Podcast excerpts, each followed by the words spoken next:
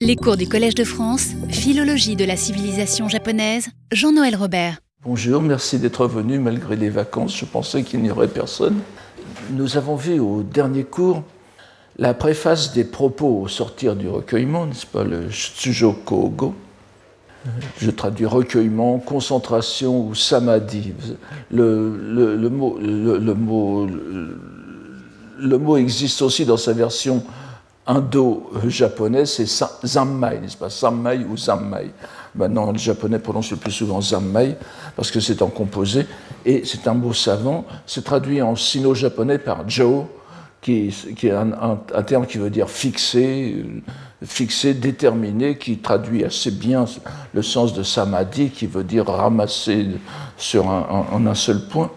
Et je, je, propose pour ma part, de, lorsque c'est le mot euh, Joe, le sino-japonais, je le traduis par recueillement, et lorsque c'est euh, le mot sanskrit transcrit en sino-japonais, sammai, je le traduis par concentration. Comme ça, ça permet tout de suite de voir dans les, dans les traductions si l'on a affaire euh, auquel des mots euh, nous avons affaire. Simplement, c'est à peu près, à peu près la, même chose. Enfin, je ne, je ne vais pas me lancer dans, ces, dans, dans, des détails à ce sujet. Il faudra attendre la lettre Z du Hobogilin dans une petite centaine d'années. Pour, lorsque je ferai Zenjo, vous, aurez l'explication des, deux termes. Vous voyez, c'est toujours associé en, sino-japonais, c'est souvent associé avec Zen, n'est-ce pas? Zen et, Jo. Donc nous avons vu la, préface euh, de ce Shutsujo Kogo, les propos au sortir du recueillement, et nous avons remarqué au moins deux points importants qui prolongent le libelle du vieillard, le Okina Nofumi, et qui nous ont confortés dans l'idée selon laquelle les deux œuvres, et nous le reverrons encore euh, largement euh, aujourd'hui et la semaine prochaine, dans l'idée selon laquelle les deux œuvres ne se peuvent lire l'une sans l'autre, ou qu'en tout cas le libelle, le Okina Nofumi, le libelle du vieillard, est la clé qui nous permet de comprendre l'ultime intention des propos. je pense que c'est vraiment très clair maintenant. Nous avons, euh, je, le redirai la, la, fin de la semaine prochaine, nous avons constaté dans le libelle qu'il ne se comprend qu'à la lumière de la grille de lecture bouddhique constituée dans les propos. En particulier la notion de hoben, ou d'expédient salvifique, appliqué, qui est un concept bouddhique, appliqué aux trois doctrines, est pour Nakamoto le moteur de l'histoire des religions, ce qui est le premier point. Et le second, le second point est qu'avec l'expression mixte shinto-bouddhique appliquée au, Bouddha, par exemple, lorsqu'il lorsqu emploie Koshin, n'est-ce pas, le kami descendu, euh, c'est vraiment un terme shinto, Nakamoto donne une illustration définitive à l'autre mouvement que nous avons vu dans le libelle, et que nous pourrions appeler l'implantation subliminale, excusez-moi, c'est un mot que j'aime bien, l'implantation subliminale des dieux japonais dans les trois doctrines, grâce à un emploi minutieusement pesé du lexique religieux. Et nous le reverrons encore euh, cette semaine et la semaine prochaine, où à chaque fois, quoique dans des acceptions différentes, revient le caractère chinois, Shin, n'est-ce pas, que vous avez dans Shinto, qui les dénomme. L'espace qu'il crée ainsi est selon nous destiné à installer sa notion de voie véritable, le Makoto no Michi, que rien ne viendrait plus alors séparer de l'avènement primordial des Kamingami à l'âge mythologique. C'est une hypothèse euh, euh, que nous pourrons développer dans d'autres occasions. Cela nous engagerait aussi à supposer une intention non exprimée de remettre la voix des dieux, sinon au premier plan, du moins de ne pas la disqualifier autant que le bouddhisme si Nakamoto ne l'a pas fait explicitement, lui, cette euh, disqualification du bouddhisme, Hirata Atsutane, euh, son, disciple indirect, dont nous aborderons l'étude dans deux cours, Hirata Atsutane, lui, ne s'en privera pas. Et l'on pourra au moins reconnaître que son guide dans le bouddhisme, qui était Nakamoto, lui avait préparé la route. On sait ce que valent les arguments téléologiques. On ne peut pas soutenir que Nakamoto le pensait parce que Atsutane l'a fait est risqué mais les indices répétés que nous avons repérés nous semblent suffisamment démontrer que le vide argumentaire, pour ainsi dire, à l'encontre du Shinto, c'est très manifeste, c'est le Shinto qui pâtit le moins, donc ce, vide qui caractérise Nakamoto, en même temps que la curieuse remise à niveau des trois mythologies plaide fortement pour notre interprétation. Norinaga, après lui, et comme Atsutane, la génération d'après, ne s'y tromperont pas. Nous entendons consacrer, le, dit, le dernier mot de ce cours à Atsutane. Et nous sommes donc obligés de, concentrer, euh, condenser dans cette heure, et, celle qui, euh, qui suivra, de euh, condenser quelques points saillants que nous voudrions souligner des propos au sortir du recueillement. Aller plus avant dans la présentation du texte nous obligerait en fait à refaire l'histoire du bouddhisme, tant la critique qu'en fait Nakamoto est précise et détaillée.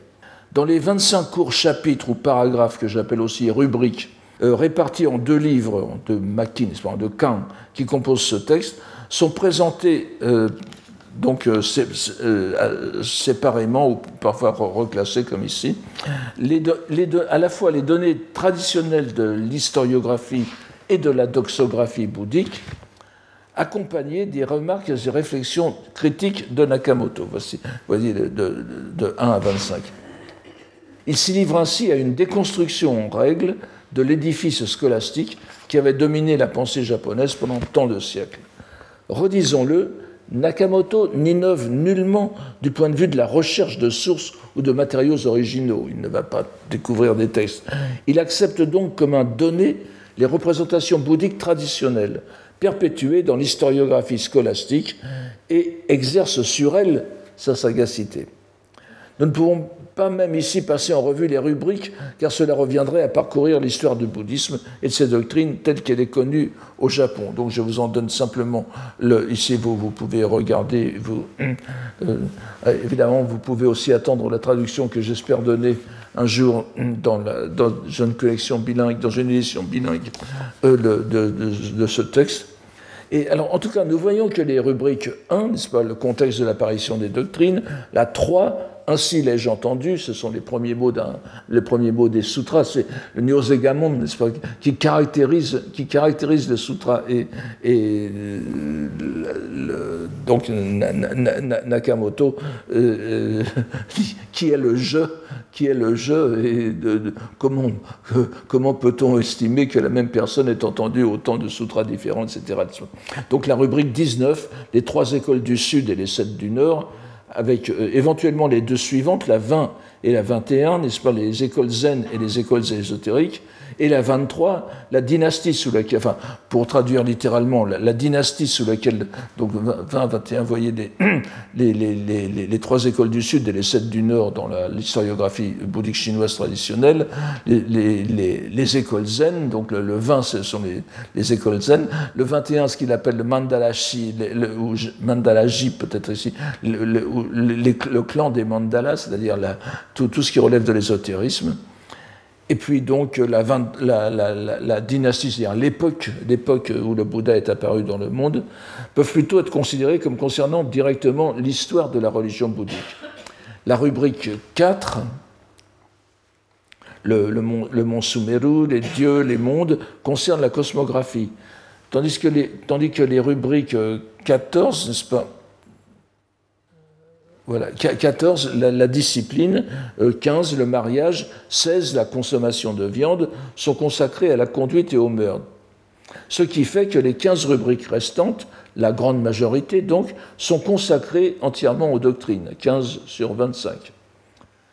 On se doute bien que l'on ne peut y pénétrer plus avant ici, et il ne nous reste qu'à espérer que les dieux nous prêtent suffisamment de vie pour en publier un jour la traduction commentée. Nous nous limiterons à aborder deux points qui intéressent directement notre enquête. Et tout d'abord, nous verrons la très intéressante rubrique 11 euh, euh, aujourd'hui et la, euh, la, semaine prochaine ce sera l'autre, intitulée Le langage à trois objets. N'est-ce pas, vous voyez Genni Sammotsu, Sambutsu Ari. Si l'on pense que Nakamoto est un confucianiste, il faudrait dire Sambutsu. Si on pense qu'il se met du point de vue du bouddhisme, il faudrait dire Sammotsu. Je vous laisse le, choix. À sa manière quelque peu échevelée, Nakamoto, Nakamoto s'y livre à un examen rapide mais ô combien riche de conséquences du langage religieux. Encore une fois, ce qu'il dit s'applique avant tout au bouddhisme mais s'élargit dans son esprit aux autres doctrines, ainsi qu'une très brève allusion va nous le révéler, comme d'habitude. Comme cette rubrique est un peu complexe par son caractère scolastique, comme les autres d'ailleurs, mais enfin, je n'ai pas à les expliquer les autres, je ne vais pas en suivre l'ordre du texte, mais plutôt procéder à une restructuration limitée afin d'aller du général vers le particulier. Voyons d'abord ce début de définition qui apparaît vers le milieu de la rubrique. Ce n'est pas au début, il faut, aller jusqu'au milieu pour voir, et, c'est là qu'il nous donne quelque chose qui, semble un condensé de ce qu'il pense. Le langage a des catégories, lui a dit, à une époque ou des époques. Alors là aussi, on peut dire c'est ou bien c'est, n'est-ce pas? Et des euh, personnes, des, gens, des destinataires, nin ou jin. C'est pour cela que je soutiens que le langage a trois objets. Et ce, terme d'objet, mono, euh, recoupe ces, trois, entités. L'ensemble des langues se comprend par ces trois objets, pas seulement le, sino-japonais bouddhique. Issai Gengo, c'est vraiment de la linguistique générale.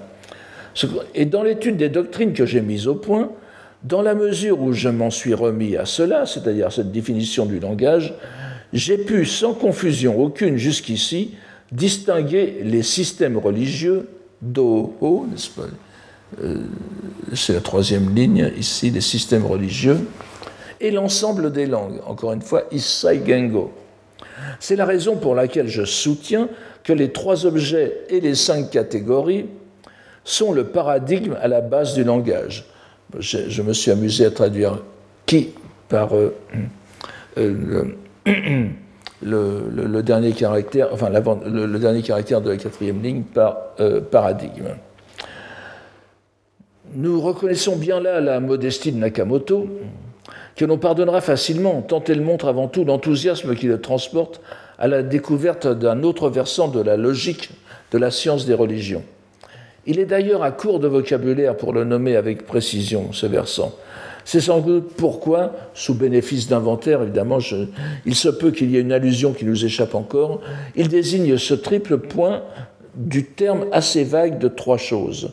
Et sans doute c'est lui qui innove, comme dans les catégories que nous verrons tout, de suite aussi. Terme que nous pourrions rendre de façon assez proche en remplaçant chose par son synonyme qui est objet étant entendu qu'ici il prendrait le sens d'objet de référence, référent, point d'interaction, et donc circonstance d'utilisation du langage, que Michael Pye traduit par condition. mais circonstance d'utilisation du langage, je crois que c'est la façon dont il faut développer ce mot mono, butsu. Il faut bien prendre garde au fait qu'ici, en lançant cette maxime selon laquelle le langage a trois objets de référence, Nakamoto ne se limite nullement au bouddhisme. Il convient de corriger la traduction anglaise qui rend le composé Doho, que je viens de, vous montrer, par Way of Dharma. Ce n'est pas seulement le Dharma. Traduction qui repose d'ailleurs sur une inversion des, des, termes. Way of Dharma rendrait Hodo, mais ici il s'agit de Doho. Enfin bon. Terme certes bouddhique, d'ailleurs, qui est bouddhique, qui est employé dans le bouddhisme, même assez fréquemment, auquel cas il signifie littéralement la méthode pour parvenir à la voie, c'est-à-dire vers l'éveil ou l'extinction, ou bien la, méthode pour pratiquer la voie. Ce terme était cependant bien implanté en chinois dès longtemps avant l'arrivée du bouddhisme, puisqu'on le retrouve dans un célèbre passage du Tao Te Ching. Je, vous le donne, mais euh, c'est un peu, bien, bien que, comme je vous le précise, dans une construction grammaticale différente, où le second terme présente un sens verbal. Vous, vous l'avez ici, n'est-ce Odo. mais en tout cas, c'est alors, euh, à partir de ce, terme, le taoïsme a, repris lui aussi le, terme de doho et pour désigner les, pratiques taoïstes. Alors, je, pense que dans le taoïsme, ça vient de ce passage, mais euh, ce, ce n'est pas sûr. En tout cas, il est évident que Nakamoto prend ici doho dans le sens des méthodes qu'a chaque religion pour parvenir à son but et qu'il s'agit de l'objet de son activité de Kyogaku dont il, dont il parle ici. Vous voyez, c'est Wanga Kyogaku no, no, no, no Kyogaku, c'est son étude des doctrines, son étude des religions. On, peut, on pourrait presque penser que c'est l'avant-coureur japonais du terme occidental de science des religions, histoire des religions, et, qui ne s'applique pas seulement au bouddhisme. Donc, c'est bien l'ensemble des systèmes religieux et donc les trois sur lesquels il réfléchit. nous verrons la semaine prochaine euh, ce qu'il faut entendre par les trois dans ce contexte. Bon, il y a le taoïsme, mais c'est très, très absent, et il y a le shinto qui est, comme je vous l'ai dit, en présence subliminale. Donc c'est bien les trois religions sur lesquelles il parle, desquelles il parle ici, ce qui explique aussi qu'il parle de l'ensemble des langues Issai Gengo qui véhiculent les trois doctrines. Nous voyons donc que son ambition dépasse de loin le bouddhisme, il s'agit presque de science des religions, Kyogaku, c'est ce qu'il instaure, n'est-ce pas, Tatsuru Nari, il, il instaure, il fonde la science des religions. Bon, j'exagère un tout petit peu, mais pas tant que ça. Et euh, du point de vue japonais, du point de vue de, la postérité japonaise, on, le considère vraiment comme un précurseur dans ce sens. Quelles sont donc ces trois circonstances d'utilisation du langage qu'il nous faut bien discerner, waku comme il dit, si nous voulons comprendre quelque chose des religions? Car c'est bien la question. Nakamoto est l'un des très rares historiens des religions, si l'on me permet cette hardiesse d'expression, ou en tout cas l'un des précurseurs de cette discipline, qui pose avec tant de, clarté la relation essentielle entre langage et système religieux. La première des circonstances d'utilisation est la catégorie de langage, Rui, ce que l'on voit ici, n'est-ce pas? Mais Nous y revenons dans un instant, car Nakamoto va subdiviser cette catégorie en cinq sous-catégories, qu'il appelle aussi euh, pas? Godui. Donc il y a une ambiguïté, nous reviendrons après, c'est un peu compliqué, c'est très intéressant, un, peu compliqué, mais nous essayerons de, voir plus ou moins le système qui se cache derrière. La deuxième catégorie, ou deuxième objet, deuxième condition d'utilisation, donc de, de, circonstances d'utilisation du, langage, est l'époque où la société, c'est, n'est-ce pas C'est le, caractère que vous avez, que vous avez ici. Lecture sino-japonaise derrière laquelle il convient de comprendre aussi le japonais yo ou yo no naka, tout ce qui compose une société contemporaine vivant dans une même époque. Le troisième élément, ce sont les hommes, jin ou nin ou hito, que l'on pourrait renommer ici les allocuteurs ou les allocuteurs, selon l'école de linguistique à laquelle on, se réfère, mais ce sont en tout cas les objets, cette fois-ci, les destinataires de l'activité langagière et aussi les sujets.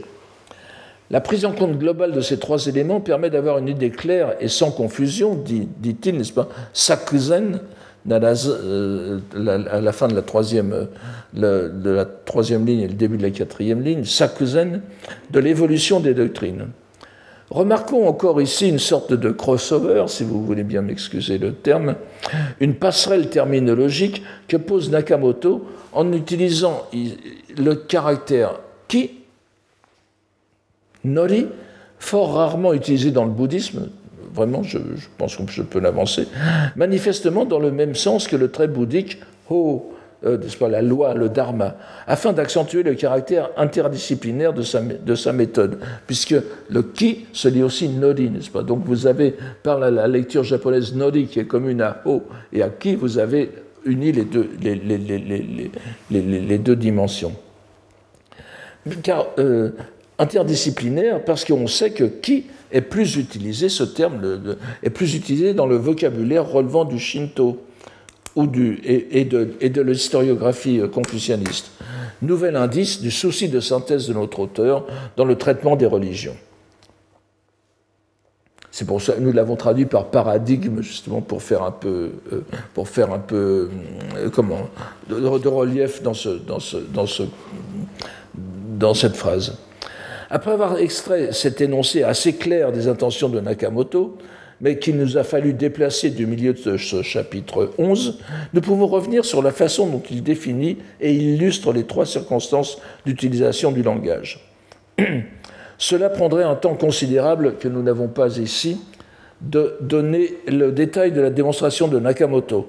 laquelle consiste plutôt, comme d'habitude, hein, c'est l'ensemble des textes qui est très, difficile à lire, euh, enfin, d'une traite, euh, puisque euh, sa méthode consiste plutôt en une avalanche d'exemples, dont il ressort cependant une idée assez nette, qu'il faut parfois remettre plus nettement en, en français. Voyons tout d'abord comment il définit l'homme, c'est-à-dire l'allocuteur, comme objet du langage. Nous ne donnons ici que la dernière partie des exemples qu'il accumule. Là aussi, c'est encore une accumulation, mais ce n'est rien par rapport à l'ensemble. Je, vous donne simplement quelques-uns des, termes les, plus compréhensibles pour nous qui, sont assez relativement répandus en Europe. Alors, l'inconcevable Fkashgi du Sutra de Vimalakirti, l'absence d'attachement du Sutra du diamant, le plan de loi du Sutra de l'ornement de splendeur. Je, vous avez tous les, titres ici. La nature de Bouddha du Sutra de l'extinction. La connaissance de toutes les espèces de Sutra de la perfection de sagesse. La nature d'entité du Sutra de l'éclat doré. L'aspect réel des entités du Sutra du lotus sont tous des énoncés d'une école. Il emploie ici le mot kagen, qu'on peut lire aussi Kegon, n'est-ce pas? Mais euh, euh, quand je fais ce genre de distinction, je, pense toujours au sketch des inconnus, mais euh, Kegon, ce n'est pas le Kegon de l'ornement fleuri, n'est-ce pas? Ne vous y trompez pas, c'est pour ça qu'il vaut mieux prononcer Kagen. Donc, ce sont tous des énoncés d'une école où chacun prononce ses assertions, Shucho, qui est un, Shucho qui est un composé dont le, dont le second terme va revenir dans sa démonstration dans un instant. Alors je, suppose que là aussi c'est une sorte d'appel de, ce qui va suivre. Mais c'est un terme tout à fait, tout à fait banal, alors qu'il va l'utiliser dans un sens un peu particulier après. alors voilà en quoi consiste la personne comme objet du langage. Il convient d'abord de prendre garde à la très vaste extension sémantique du caractère chinois gen, que, que, vous, retrouvez à la fois dans kagen littéralement les propos des écoles, et puis euh, ici, n'est-ce pas Et puis ici, euh, dans le sens de, langage. Que Nakamoto utilise certes dans son sens le plus général et évident de langage, dans le titre de la rubrique, et dans la définition des trois objets que nous venons de voir, fait qui est corroboré par l'emploi du terme Issai Gengo, l'ensemble des langues, pour définir le phénomène même du langage. Alors que nous voyons ici le même mot gen utilisé dans un sens beaucoup plus restreint que nous devons rendre par énoncé, et qui désigne en fin de compte le langage scolastique, celui qui relève des écoles ka-gen. Cette extension sémantique permet à l'auteur de faire intervenir la dogmatique dans son analyse du langage religieux. Là aussi, en prenant la plus vaste extension et en mettant toutes les, sous-catégories à l'intérieur, il peut se permettre de faire une, sorte de théorie. Nous voyons ici que Nakamoto énumère quelques-uns des dogmes, soit des gui, qui caractérisent certaines des plus célèbres, certains des plus célèbres sutras du grand véhicule. Le point commun des éléments de cette énumération est précisément qu'il n'y a pas de point commun. Nakamoto aligne des termes qui relèvent chacun d'aspects différents de la, relation, réalisation bouddhique, c'est-à-dire le doho dont il a parlé tout à l'heure, n'est-ce pas? Le, les,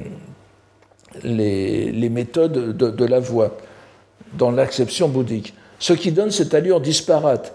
L'absence d'attachement concerne, concerne dans le Kongokyo, n'est-ce pas, le, Sutra du diamant, les bodhisattvas. Le plan de la loi Hokkai est une dimension qui serait pour nous métaphysique, c'est la demeure de corps de loi du Bouddha, le Hoshin. La nature de Bouddha, Busho, dont la présence universelle ou non est l'une des principales questions de la scolastique bouddhique. La connaissance de toutes les espèces qui caractérisent les Bouddhas. La nature d'entité est, disons, Hosho, le répondant du côté des entités phénoménales, des dharmas, de ce qu'est la nature de Bouddha. Quant à l'aspect réel des entités, le Shoho Jiso, qui est un terme clé du lotus, du Sutra du lotus et du Tendai, il concerne aussi l'ensemble des existants, plutôt, plutôt n'est-ce pas Donc vous voyez, Bouddha, Bodhisattva, euh, Dharma, etc. Nous sommes donc toujours dans l'idée des expédients salvifiques qui est le fil de la réflexion de Nakamoto. Et comme à son habitude, il prend le lecteur à rebours en donnant cette diversité comme exemple. Car il faut en être bien conscient, en, donnant cette diversité euh, comme exemple, on, pourrait dire, voilà, il est dans les Hoben, n'est-ce pas, les expédients salvifiques, mais non, parce que il énumère ici quelques-uns des dogmes les plus fondamentaux du grand véhicule. Ce ne sont plus des choses à dépasser, ce sont des choses ultimes. Le ce qui caractérise l'expédient salvifique, c'est qu'il faut le dépasser, n'est-ce pas, pour arriver justement au but ultime. Or ici, il donne comme exemple de diversité ce qui est ultime n'est-ce pas, ces dogmes les plus fondamentaux dans lesquels se condense la vérité de la doctrine bouddhique? En prenant soin de choisir ceux d'apparence les moins reliés entre eux, Nakamoto les fait apparaître comme des propositions expédientielles, comme l'équivalent des doctrines du petit véhicule, ce qui ne peut que scandaliser les bouddhistes de son temps. Et en, soulignant qu'il ne s'agit pas de vérités éternelles, mais que nous n'avons en réalité affaire qu'au jargon des différentes écoles, le kagen, n'est-ce pas, ie no kotoba, Nakamoto introduit la notion de personne, les n'est-ce pas, les gens qui utilisent ce vocabulaire, mais aussi de ceux qui la reçoivent, qui, qui le reçoivent, ce vocabulaire. Cet élément de la personne parmi les trois objets du langage n'est donc qu'une transposition dans le vocabulaire personnel de l'auteur du concept bien répandu dans le bouddhisme de, ce que je vous donne en dernière ligne, n'est-ce pas La prédication adaptée aux facultés des êtres, taiki seppo, c'est-à-dire que le Bouddha, le Bouddha ou les bodhisattvas orientent toujours leur discours selon ce que les gens peuvent en comprendre, ce qui explique la grande diversité de, des doctrines bouddhiques. La grande différence, répétons-le, étant que c'est le bouddhisme en sa vérité authentique qui se voit ainsi soumis aux mêmes contingences expédientielles que les enseignements dits mineurs et qui sont à dépasser. Le deuxième élément est illustré de euh, façon un peu plus confuse, car l'explication de Nakamoto s'étend sur deux dimensions. Voyons d'abord sa première explication. Il y a, je cite, il y a bon nombre de, divergences dans les termes sanscrits rapportés dans les textes canoniques. Et les commentateurs, euh, commentateurs Sesha, la, la, traduction anglaise fait une confusion euh, en traduisant par celui qui parle, l'auteur de ces lignes. Pas du tout, ce sont les commentateurs en général, n'est-ce pas? Et les commentateurs les expliquent par des divergences dialectales indiennes. Bon, je, je n'insiste pas sur, sur Soka. Euh, sur Soka, c'est, euh, c'est littéralement les, langues de Chu, donc qui sont considérées comme des peuples non chinois à l'époque ancienne, et les langues de Xia, qui, est ici la, Chine, n'est-ce pas? Donc, mais, euh, divergence dialectale va très, bien. Ce, qui est amusant, c'est que c'est expliqué à l'Inde, n'est-ce pas? Bon no Soka. Ce sont, des dialectes de Chu et de Xia, mais euh, à la mode euh, sanscrite, brahmanique, brahmique plutôt. Donc, il y a bon nombre de divergences dans les termes sanscrits rapportés dans les textes canoniques, et les commentateurs les expliquent par des divergences dialectales indiennes. Alors, il donne d'abord ici, je suis désolé, c'est un peu embêtant, mais euh, il donne des exemples très concrets, n'est-ce pas? Ainsi, euh, le, nom du Gange, du fleuve Gange, qui est Ganga en, sanskrit, euh, prend la forme Goga, je, prononce à la japonaise, Goga chez Kumarajiva, n'est-ce pas le grand traducteur du Sutra du Lotus autour de l'an 400, et Kyoga chez Xuanzang, Xuanzang écrivant deux, siècles plus tard, deux siècles et demi plus tard. Euh, de même, le nom du Sumeru, n'est-ce pas, le, mont Sumeru, euh, qui est couramment appelé, euh, qui est chez Kumarajiva Shumi, Shumi, n'est-ce pas, Shumisen, qui est d'ailleurs le nom encore courant en, japonais, et Somero chez Xuanzang. Les exemples de cette catégorie sont sans limite. Tous les désignent sans doute, les, commentateurs, comme de vieilles déformations dialectales. Ayamari, Ayamari qu'il écrit ici avec le, le caractère K, donc ça veut dire à la fois déformation, erreur et aussi prononciation locale, déformation de prononciation c'est le, Voilà, c'est ce caractère-là. Tous les euh, désignent sans doute comme de vieilles déformations dialectales. Or, les langues diffèrent selon les époques. Vous voyez, c'est, n'est-ce pas Yo. Et les systèmes phonétiques évoluent avec le temps. Onse, euh, inse, tokitotomoni, jogesu. Euh, les, les systèmes phonétiques évoluent avec le temps. Mais ce que l'on appelle déformation ne sont pas de véritables déformations, c'est l'évolution naturelle des langues. C'est pour cela que nous disons que le langage a l'époque pour objet de référence. Cette première, euh, fin de citation, n'est-ce pas? Cette première illustration de l'époque comme l'un des trois objets de référence du langage, ce dont il faut, tenir compte pour, comprendre, n'est-ce pas, un énoncé, rend compte d'un fait objectif d'un fait objectif qui est cause d'infinie perplexité en Chine et au Japon. La diversité confondante des transcriptions des mots sanscrits en caractère chinois. Pratiquement euh, euh, chaque, génération a des, modes de, a des modes de transcription. Nakamoto attribue avec beaucoup de pertinence cette diversité à la différence d'époque, mais il se trompe en revanche sur l'époque de référence, les deux siècles et demi qui séparent Kumarajiva de Xuanzang expliquent bien que des caractères chinois différents aient été utilisés pour transcrire le même mot indien, mais ils reflètent l'évolution de la langue chinoise euh, et, non pas de la prononciation du sanskrit Ganga, d'autant plus que la fin des six dynasties en Chine a vu un grand bouleversement dans la langue chinoise. Les différences de, transcription du, nom du, Sumeru s'expliquent de la même façon. Donc, Nakamoto attribue à des évolutions en Inde ce qui, est une évolution phonétique tout à fait naturelle en Chine. Pas? Bon, il y a une différence de, de référence, si l'on peut le dire. Mais n'oublions pas non plus que très judicieusement, Nakamoto oppose deux grands traducteurs représentant justement les deux grandes périodes de la traduction des textes indiens en, chinois, n'est-ce pas? Vous avez l'ancienne traduction, que l'on, je, n'ai pas mis les termes, que l'on, appelait Kuyaku, et la nouvelle, la, nouvelle traduction, Shinyaku, dont Xuanzang et ses disciples furent les promoteurs. Je vous dis tout de suite que cette nouvelle traduction, cette école de nouvelle traduction, n'a pas fait florès. La plupart du temps, ce sont les anciennes traductions qui, ont, qui, sont restées dans, le monde sinoglossique. C'est pour ça qu'au Japon, au Japon on continue d'appeler le, mont Sumeru, Sumeru euh, Sumisen, et pas Somero, qui est un, qui, est parfois, qui, qui, se retrouve sous la, plume, si j'ose dire, sur le pinceau de, de, de, commentateurs postérieurs. Nous l'avons, nous l'avons, nous l'avons par exemple chez, chez JN, pas? Mais euh, c'est vraiment encore du vocabulaire d'érudit. Or, ces nouveaux traducteurs, justement, se caractérisent par le souci de restituer des formes plus fidèles au sanskrit dans leur transcription. Ce serait donc un retour à un état plus ancien de la, langue indienne, beaucoup de transcriptions chinoises anciennes étant fondées souvent sur, des formes moyennes indiennes. N'entrons pas plus avant dans les détails des relations complexes entre termes sanscrits, moyen indiens et transcriptions anciennes et nouvelles.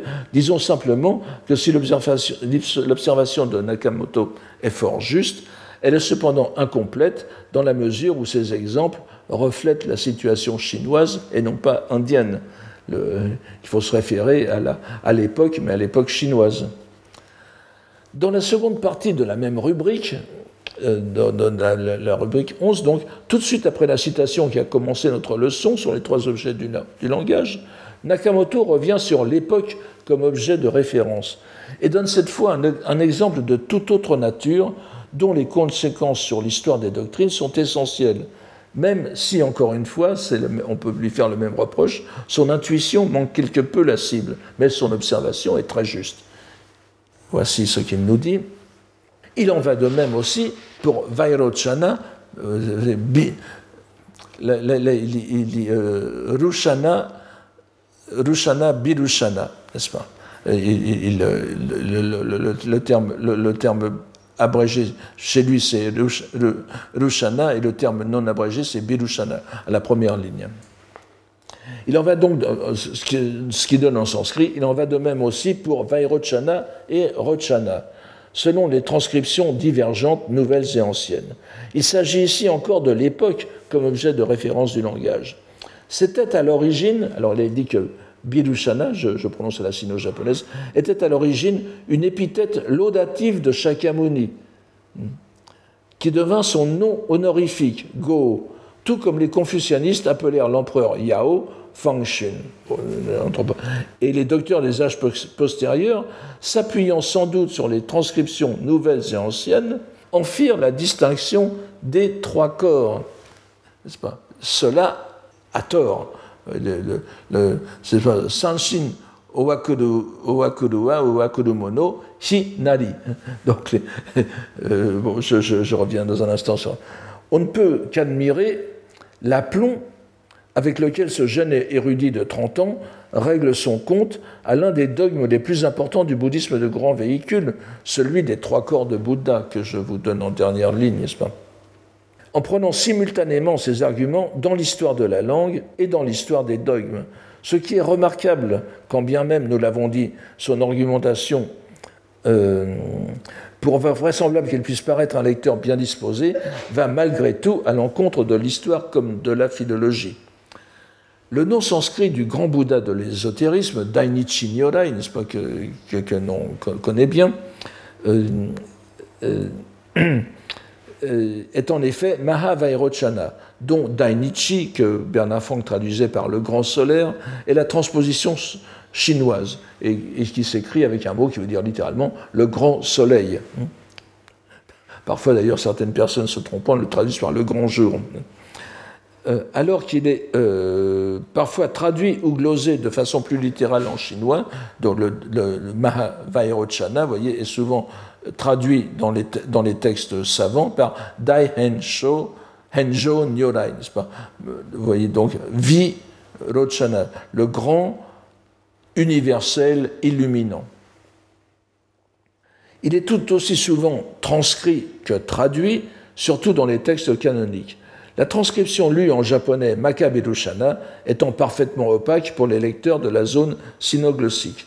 Les traducteurs et les, commentateurs chinois ont en conséquence souvent abrégé son nom en Rushana et même en Shana.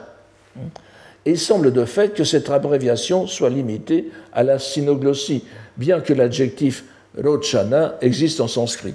Rochana, oui, mais Chana tout court, pas, n'est-ce pas? Shana est une transcription très fréquente, mais qu'on ne trouve pas en sanskrit. C'est entièrement dans le domaine sino-japonais. S'est produit alors en Chine un enchaînement doctrinal dont le nom de Vairochana n'est qu'un exemple, alors qu'il y en a bien d'autres.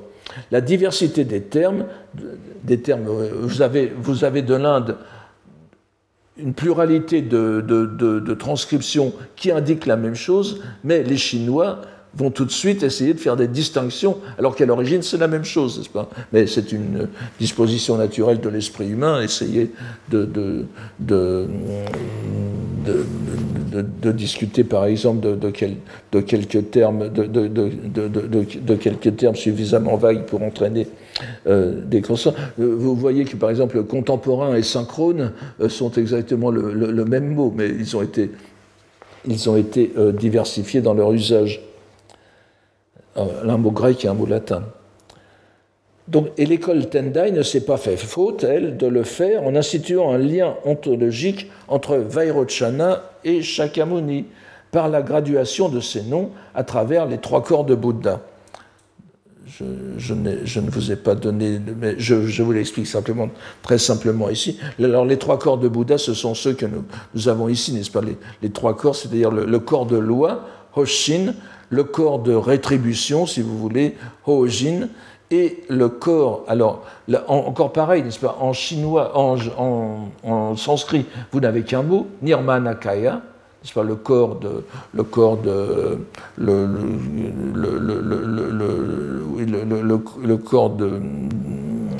d'adaptation va, assez bien, enfin, mais les, Chinois l'ont traduit d'au moins deux façons, Ojin et Kejin, n'est-ce pas Et donc il va falloir distinguer cela. Hmm. Mais la plupart du temps, les, scolastiques utilisent celui-ci, et euh, celui-ci, le Keijin, devient une sous-catégorie de Ojin. Vous voyez, on a, on a, on a, on a, on a la, scolastique indienne est déjà suffisamment complexe, mais les Chinois en ont rajouté à cause de la, de la pluralité de, de, ces, de, ces, appellations.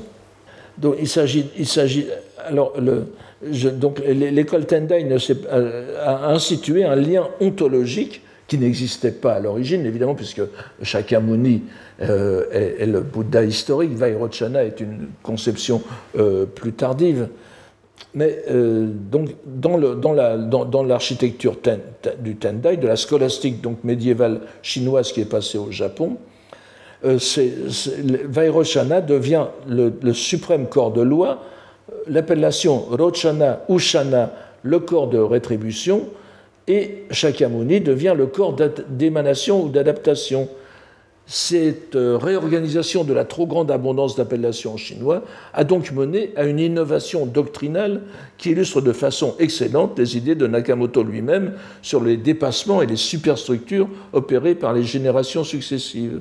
Il parvient donc à une bonne conclusion, du moins ce qui nous semble, à partir de prémices fausses à savoir que les dénominations diverses de Vairochana étaient réellement nées en Inde et s'expliquaient par des raisons de protocole, pour ainsi dire. Il a pensé que euh, Shakyamuni, c'était Shakyamuni, mais qu'on lui a, on l'appelait le grand lumineux, le grand, le grand brillant, etc., par, euh, par respect. Et, et Rochana, Rochana aussi, d'abord le, grand, d'abord le lumineux, puis le très lumineux. Vous voyez, c'est donc la mise en conformité sur une même ligne, ascendante ou descendante selon le point de vue des trois appellations, n'est donc aucunement due à une coutume indienne qui eût été tout d'abord d'honorer Shakyamuni des épithètes de tout lumineux et de lumineux, avant que la postérité, établissant des distinctions doctrinales subtiles visant à dépasser les enseignements précédents, n'assigne des plans d'existence séparés à chacune des trois entités, il s'agit d'un processus d'élaboration doctrinale interne au chinois bouddhique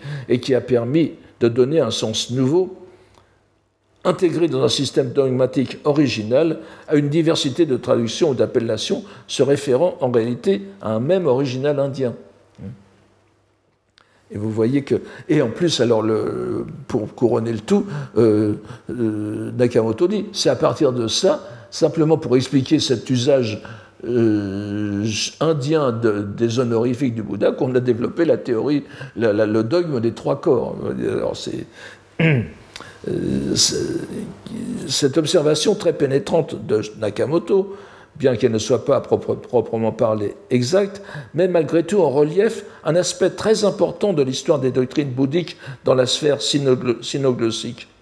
La très grande diversité des traductions de termes techniques ou de noms propres indiens en chinois, qui n'étaient parfois pas identifiés comme des variantes d'un même terme original, conduit en un mouvement naturel de l'intelligence dogmatique, si je puis dire, à établir des distinctions qui n'existaient pas dans l'original. Les exemples en seraient innombrables. Il nous suffira par exemple de mentionner ici le couple euh, enfin, je, ne vous donne que deux termes illustrant chacune des catégories, n'est-ce pas? Pour, traduire le, terme nirvana, le terme indien, bouddhique indien de nirvana, on, trouve Jacques, Jakumetsu d'un côté et Nehan de l'autre. Nehan étant une transcription du, sanskrit. Je, vous passe les détails. Mais donc, euh, peu à peu, on en, est, on en est venu attribuer le terme de Jakumetsu, c'est-à-dire donc toujours nirvana à la base, mais c'est employé pour le petit véhicule, pour les représentants du petit véhicule, les auditeurs, les, les, etc., alors que Nehan est employé pour les Bouddhas, euh, pour, pour, les Bouddhas et ce vers quoi tendent les Bodhisattvas. Donc, euh, c'est une distinction bien, bien euh, assez clair dans le, monde sino-japonais, mais qui ne repose sur rien en, dans, les textes indiens. Donc, et, vous avez encore une fois euh, énormément d'exemples de, de, ce genre. Donc on voit que les vicissitudes de Vairochana, si l'on suit la grille établie par Nakamoto lui-même, relèveraient plutôt de l'adaptation aux personnes qu'aux périodes puisqu'il ne s'agit pas de l'évolution d'une coutume indienne vers une distinction doctrinale, contrairement à ce qu'il dit. euh, puisque la doctrine des trois corps a une origine complètement indépendante, ça n'avait rien à voir. Mais reconnaissons qu'il met ici en évidence un facteur important de l'évolution doctrinale entre différentes aires culturelles. Nous sommes obligés, nous l'avons dit, de seulement survoler cette rubrique importante, dans laquelle Nakamoto prend à bras le corps la question fondamentale des rapports entre langue et religion. C'est pourquoi, après avoir brièvement vu les principales catégories de deux des trois objets de référence du langage, les personnes, donc les locuteurs, allocuteurs, et l'époque, nous allons voir la première, qui est la plus complexe. Le nom que lui donne Nakamoto, Rui, signifie espèce, catégorie. Nous allons voir qu'il conviendra peut-être d'en préciser la traduction, et nous proposerons modalité, et nous pourrions même aller jusqu'à oser un terme comme figure de, rhétorique. En quelques phrases très rapides et à coups de brefs exemples, selon son habitude, Nakamoto nous esquisse une description des principales figures de la rhétorique religieuse, qu'il classe en cinq catégories. Il semble bien que cette grille aussi lui soit propre car on ne retrouve pas de liste qui ait pu lui servir de modèle, pour l'instant, et vraiment ça m'étonnerait qu'on en trouve, parce que c'est assez original. Ce qui rend d'autant plus délicat d'en traduire les termes, tous exprimés en un seul caractère chinois, qui ne peut que se rendre difficilement par un seul mot français. Voyons-les donc un par un. La première modalité est appelée Cho.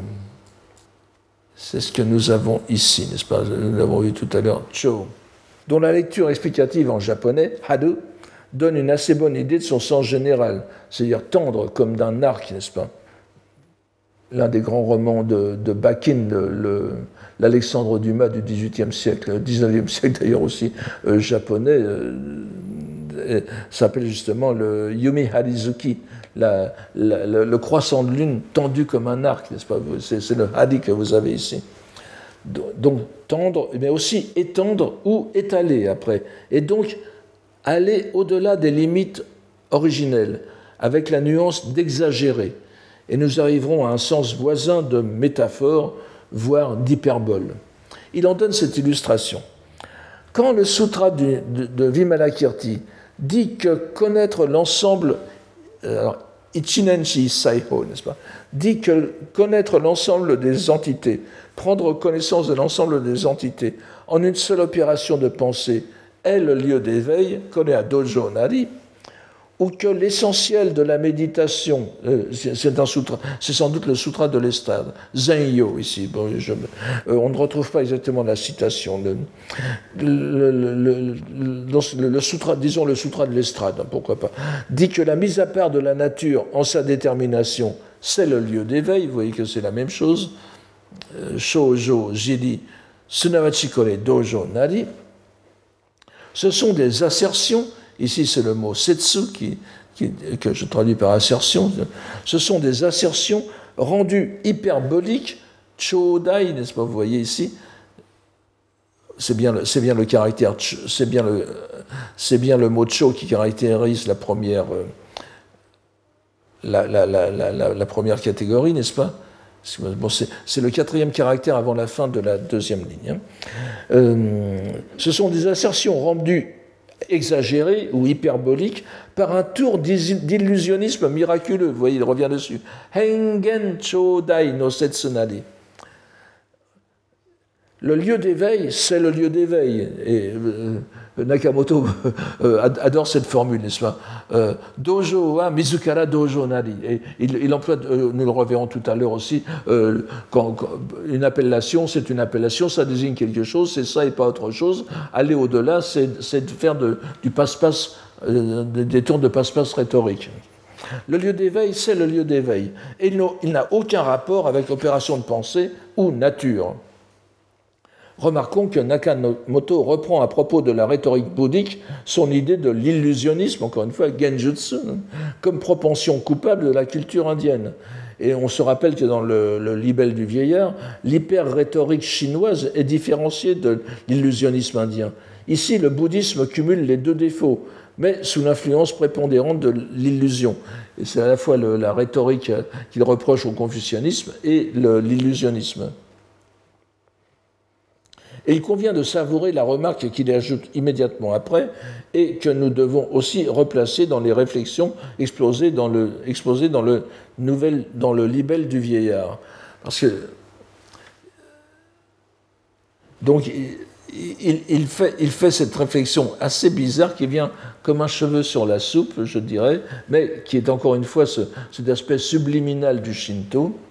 Cela est comparable au tenant du Shinto, ici Shadyu, n'est-ce pas, qui tiennent la haute plaine céleste, Takamagahara, c'est-à-dire, bon, je ne vais pas entrer dans, la mythologie, dans la mythologie bouddhique. Euh, à propos, alors je ne sais pas s'il est licite de faire de la publicité dans un cours du Collège de France, mais mon collègue et ami Alain Rocher vient de publier dans la collection Que sais-je les 100 mots, les 101 mots de la, de la mythologie japonaise, qui est un petit livre vraiment remarquable, si vous voulez, le, où, il, où, il, expose 100 termes clés avec des, fulgurances euh, d'explications tout à fait intéressantes.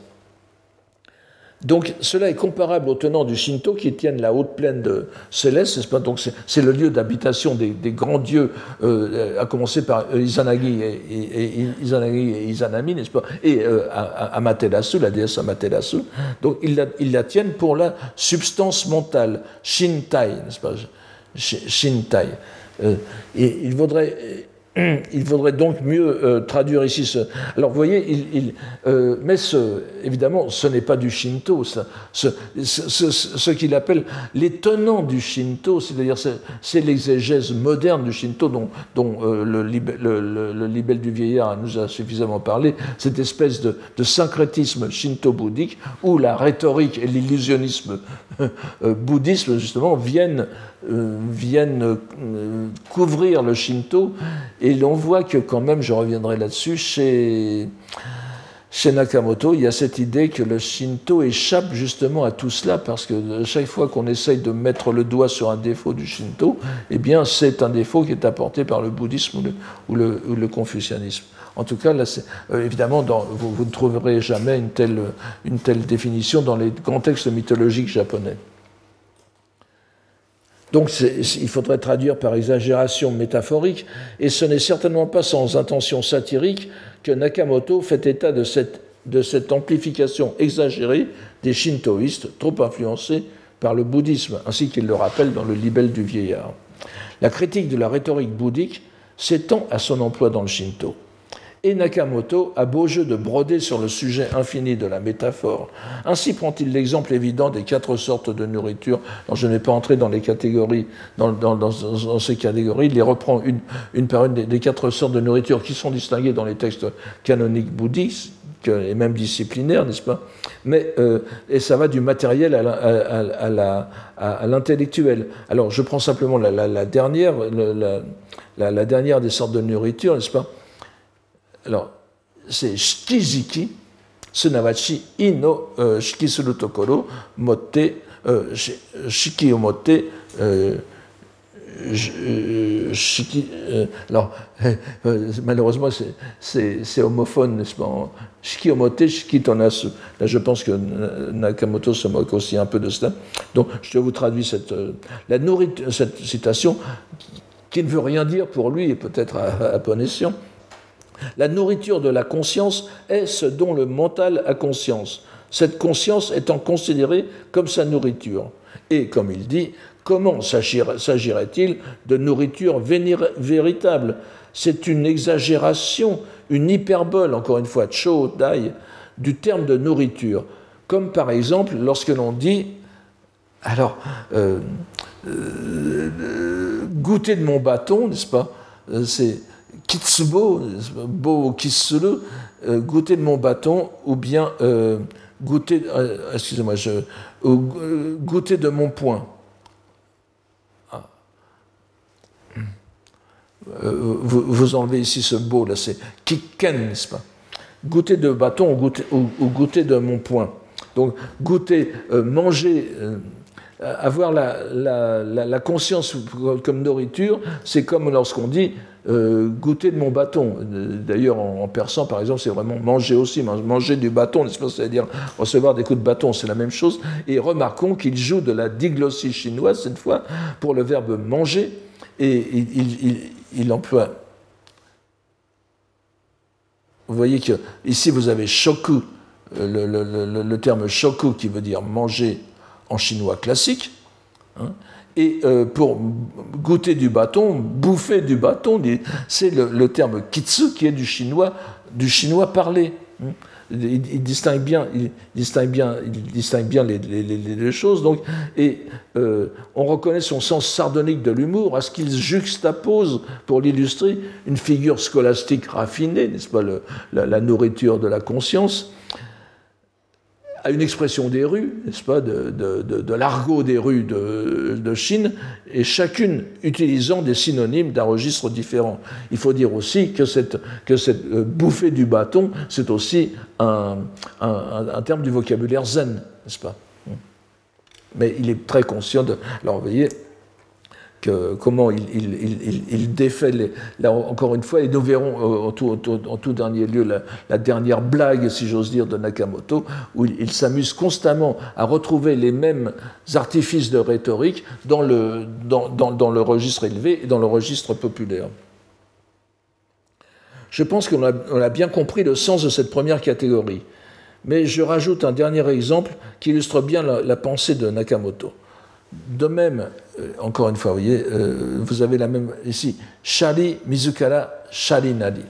C'est-à-dire, de même que lorsque le grand traité, le, traité de la grande vertu de sagesse, considère les volumes des sutras comme des reliques du corps de Bouddha, du corps de loi. Vous vous souvenez, je vous avais parlé aussi de cette idée selon laquelle le Dharmakaya, le corps de loi, euh, c'est une très ancienne idée, là, qu'il présente comme une innovation, selon laquelle le, le, Bouddha a laissé son corps, son corps de loi, c'est le corps de la loi bouddhique, n'est-ce pas donc, lorsque le grand traité considère les volumes des sutras comme des reliques du corps de loi, c'est aussi. Les reliques sont des reliques, encore une fois, voyez, elles n'ont donc aucun rapport avec les volumes du sutra. Il s'agit là encore d'une exagération du mot relique. Et vous voyez, Cho, le, dernier, dans la dernière ligne, euh, il s'agit d'une exagération du mot relique. Alors maintenant, la deuxième catégorie ou modalité est la plus succinctement présentée sans doute parce qu'elle est la plus simple ou évidente et parce qu'il n'y a rien à en dire. Toute assertion s'en tenant au réel, jitsu, euh, s'en tenant au réel sans en déborder, ran sezarua, est dite restreinte. Et cette restriction est le réel. Il s'agit donc ici de la modalité première du point de vue sémantique, celle où les mots doivent être pris dans leur sens manifeste, sans les fioritures de l'hyperbole métaphorique. C'est la restriction ou la délimitation. Si l'on comprend bien ce qu'il veut dire, on aurait aimé pourtant aimé que Nakamoto nous donne des exemples concrets, car il est très difficile de trouver dans la littérature bouddhique des termes univoques. C'est même un principe de l'exégèse, qu'elle soit en quatre, en quatre ou cinq niveaux ou sept niveaux, n'est-ce pas? Nous n'y revenons pas ici. Euh, d'ailleurs, vous allez voir que Nakamoto lui-même en est conscient. Euh, c'est donc un principe que tout terme se lise sur plusieurs dimensions non seulement dans la littérature, dans la littérature bouddhique de langue euh, sanscrite, mais aussi en chinois. Il est clair cependant que c'est cette modalité restreinte qui a les faveurs de Nakamoto, puisque c'est la seule à laquelle il accorde le jugement de réel jitsu. Hein. Et vous voyez que ça va tout à fait bien avec sa figure de rhétorique préférée, n'est-ce pas, lorsqu'il dit les, reliques sont des reliques, les, le, le tout ce qui n'est que ce que. Tout, mot désigne, ce désigne son objet et, rien d'autre, n'est-ce pas? Et pour lui, c'est le réel, ce, jitsu, n'est-ce pas? Parce que ce, réel, c'est pour lui le plus bel éloge que l'on puisse faire. Et euh, ne l'oublions pas, le terme jitsu se lit aussi Makoto en japonais, et nous savons le prix qu'attache notre jeune iconoclaste à la voix véritable Makoto no Michi. Encore une fois, vous le savez maintenant, quand on, travaille avec un auteur japonais, il faut toujours lire ce qu'il écrit à deux niveaux, le niveau sino-japonais, le niveau japonais. Derrière Jitsu, il y a Makoto, et Makoto, c'est son Makoto no Michi. Et d'ailleurs, il l'écrit le plus souvent sans caractère chinois dans le, dans le, dans le, dans le libelle du vieillard. Nous verrons d'ailleurs qu'à la fin de cette rubrique, notre auteur fera une remarque de portée générale, revenant sur tout ce qu'il aura dit, et qui ne pourra que prolonger chez le lecteur qui y réfléchit le sentiment d'instabilité de ces traditions et de l'inanité de cette modalité. Nakamoto a donc toutes les raisons de dépasser de passer très rapidement sur la deuxième modalité, dite restreinte, restreinte de restriction ou de délimité, sans pour une fois nous donner d'exemple. Vous avez remarqué, il n'en donne pas, parce qu'il aurait du mal à en trouver. Afin de passer à la troisième, définie encore ici par un terme certes vague, mais qui est l'antonyme du précédent. Le précédent étant n, n'est-ce pas, le délimité, le confiné, alors que le caractère utilisé ici, c'est c'est le dernier, caractère du troisième paragraphe, c'est pas Han avec la clé de l'eau, qui est l'antonyme du, précédent et qui signifie débordement. Et d'ailleurs, il est euh, synonyme du caractère utilisé précisément pour dire ce que n'était pas la modalité restreinte. Vous voyez, au, premier, au, premier, à la première ligne, vous aviez fu dan ici, qui veut dire déborder. Donc le réel, c'est ce qui ne déborde pas. Et ensuite, ici, il emploie un mot très proche de sens, han, qui veut dire aussi déborder, aller au-delà des limites pour, un, plan d'eau, n'est-ce pas? Nous passons donc à la modalité sémantique qui déborde les limites du sens restreint. Et je vous donne euh, donc euh, cette citation. Les exposants, anciens et modernes de la voix ont tout particulièrement recours à l'exagération du discours. Encore une fois, Setsu. Du moment que les docteurs s'en rendent compte, pourquoi irait-il différencier des, broutilles? Et euh, il n'insiste pas dessus.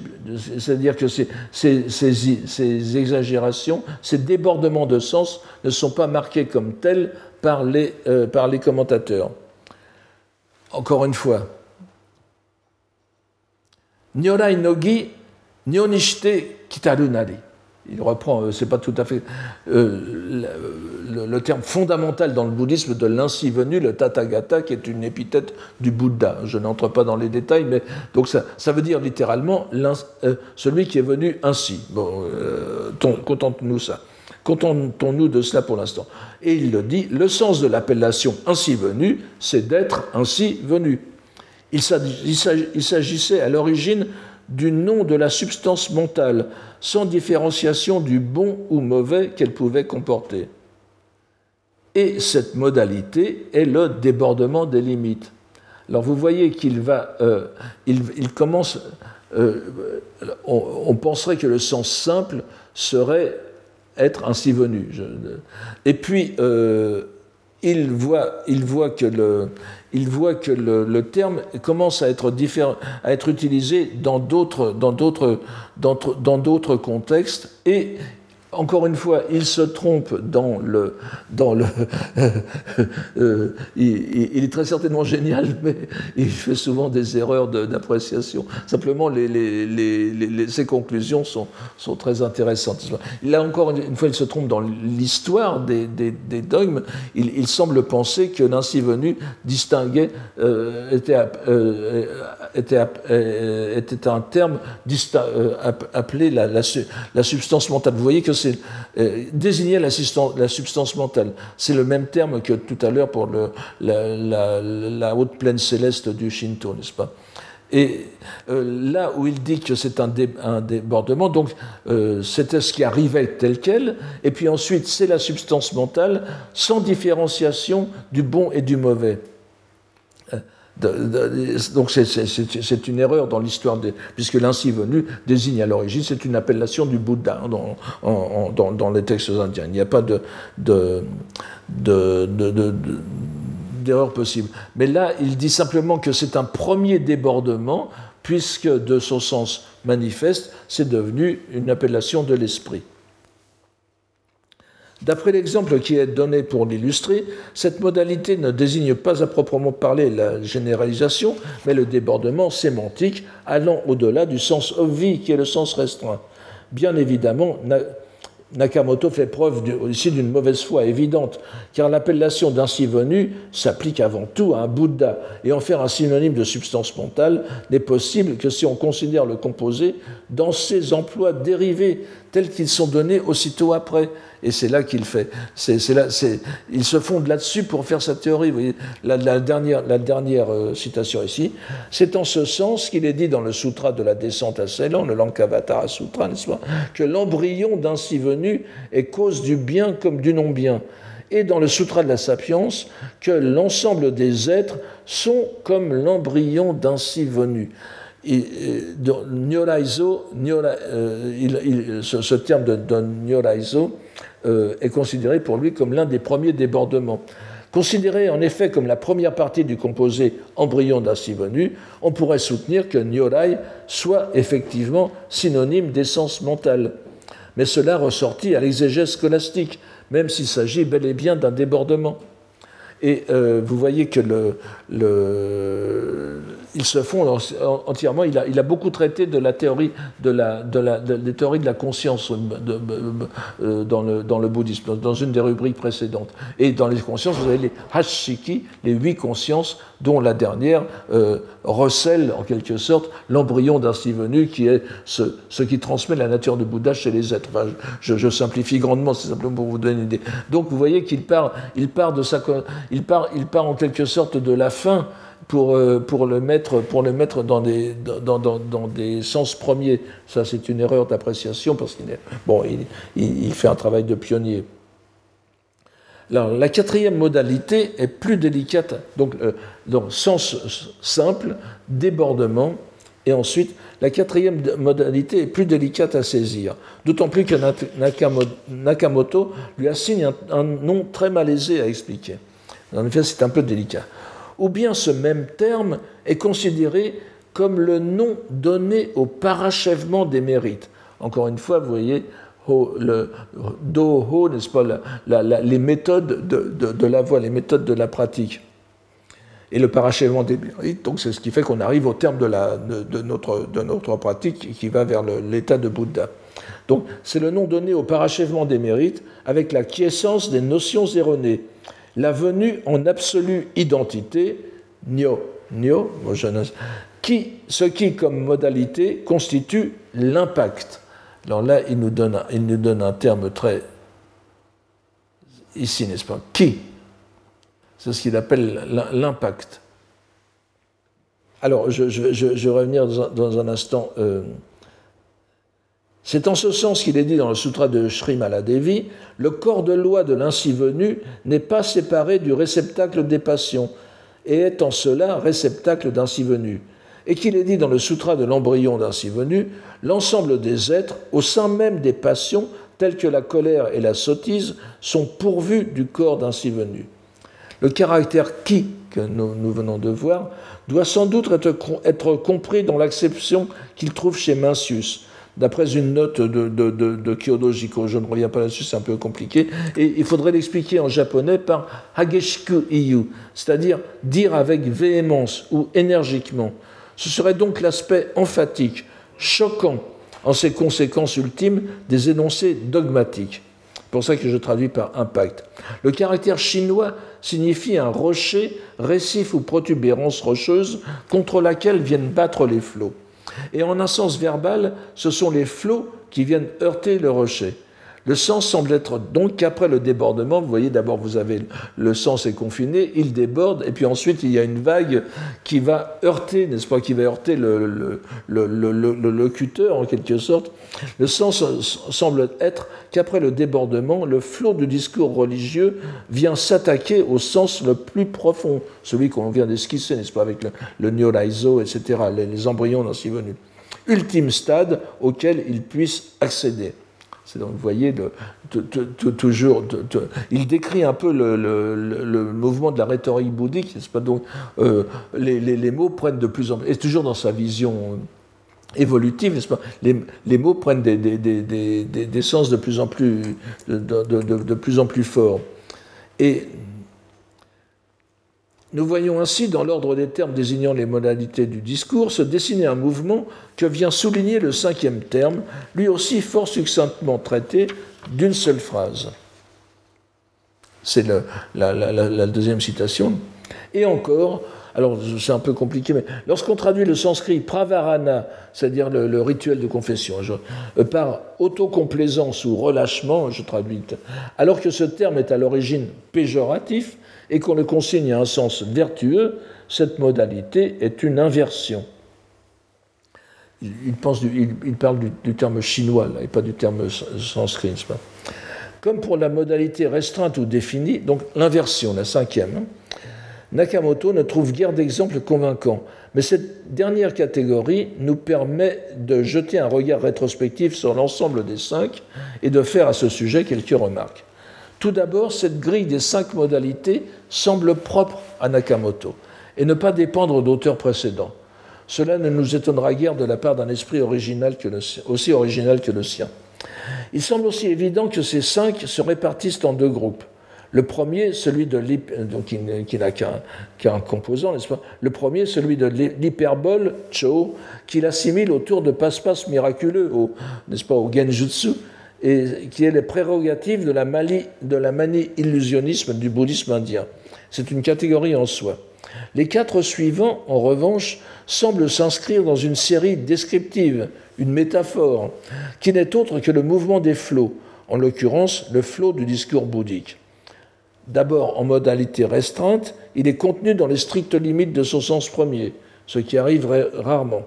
Ensuite, il déborde, deuxièmement, n'est-ce pas? Il déborde, se répand hors de ses limites, pour arriver, en troisième, telle une vague impétueuse, à se fracasser contre les rochers du sens ultime. Et ensuite, cinquièmement, la vague se retire et inverse son cours. C'est une sorte de ressac. Et là, il faut voir que le caractère han qu'il utilise est aussi synonyme et homophone euh, d'un caractère qui s'écrit avec une clé différente, qui veut dire aussi euh, faire retour, revenir en arrière. Et surtout, vous avez en japonais des phrases comme kaeshi nami ou nami gaeshi, justement, qui, qui, est, le ressac, n'est-ce pas? C'est la vague qui, qui, recule. Et on a vraiment. Euh, on a vraiment l'impression de... Et en prenant l'exemple des divers composés où l'on retrouve le terme d'ainsi venu, n'est-ce pas, qui est le sens restreint, Nakamoto se met au cœur de la dogmatique bouddhique du grand véhicule. Ainsi, cette quintuple modalité, troisième objet du langage, le premier dans sa classification, s'ajoute aux locuteurs et aux époques pour faire comprendre qu'il ne saurait être question de considérer comme des vérités absolues les énoncés dogmatiques bouddhiques. Ils sont tous conditionnés par ces trois facteurs et l'on doit tenir compte des trois si l'on veut les analyser correctement. Et Nakamoto termine cette onzième rubrique sur les trois objets de référence du langage en remarquant que c'est bien à tort que les doctes s'extasient sur la richesse allusive du sanskrit le chinois l'est tout autant, et même le japonais d'ailleurs. Et toujours égal à lui-même, Nakamoto conclut ses considérations sur les termes les plus transcendants de la philosophie bouddhique en donnant l'exemple, en donnant l'exemple du mot japonais que vous ne retrouverez peut-être pas transcrit de la façon dont, parce que ce n'est pas du tout une traduction, une transcription savante, n'est-ce pas? Tatsu watsuketsu, n'est-ce pas? Donc tawake, tawake, n'est-ce pas euh, Qui ne signifie pas seulement un imbécile, d'après lui, mais aussi un débauché. Et euh, comme il dit après, Ani yoku koretsukinya, comment pourrait-on en épuiser l'essence? Donc, euh, alors, ce qui est intéressant, c'est euh, d'abord, on voit très bien, vous voyez encore la méthode de, Nakamoto. Il finit sur une blague, il finit sur une blague qui est insultante. Euh, il, euh, N'oubliez pas qu'il a repris le, il a pris comme comme terme, disons, de référence le mot Nyorai, qui est, un, ou, qui est un, une appellation du Bouddha et qui a en plus un très grand rôle dans la dogmatique, je dirais, ultime du grand véhicule. Et puis il dit, ben, c'est pareil chez nous, en on a Tawake. Tawake, c'est plutôt utilisé dans le, dialecte du, Kansai, n'est-ce pas, euh, qui veut dire un imbécile, un propre à rien. Et ça, veut dire aussi euh, un débauché. Euh, et alors, bon, voilà, ça finit comme ça. Mais, mais, si on se demande quand apparaît pour la première fois le mot tawake, eh bien, ça, ce qui est un mot extrêmement courant, tous les Japonais le, le connaissent, eh bien, le, la première occurrence, c'est dans le Kojiki, c'est-à-dire le livre des choses anciennes, donc le, grand recueil mythologique japonais de 712. Hein, et qui désigne d'ailleurs un mariage contre nature, enfin contre nature hiérarchique. Alors, Nakamoto euh, fait-il exprès de nous dire euh, d'un seul mot, vous voyez, il met, il met, en, euh, contre tout ce à l'encontre de tout ce qu'il vient nous dire sur la rhétorique bouddhique, il emploie un, un, mot japonais des rues, encore une fois, et, mais seulement c'est un mot japonais qui a une histoire. Alors voilà, est-il au, courant de cette histoire? Vous l'avez remarqué, ce n'est pas un idiot de village, ça m'étonnerait que cette, cette, allusion soit sans, sans conséquence. En tout cas, nous verrons la prochaine fois un dernier aspect de ce, de ce livre extraordinaire qui sont les propos au sortir du recueillement. Et je vous dis merci pour aujourd'hui et la semaine prochaine. Retrouvez tous les contenus du Collège de France sur www.colège-2-france.fr.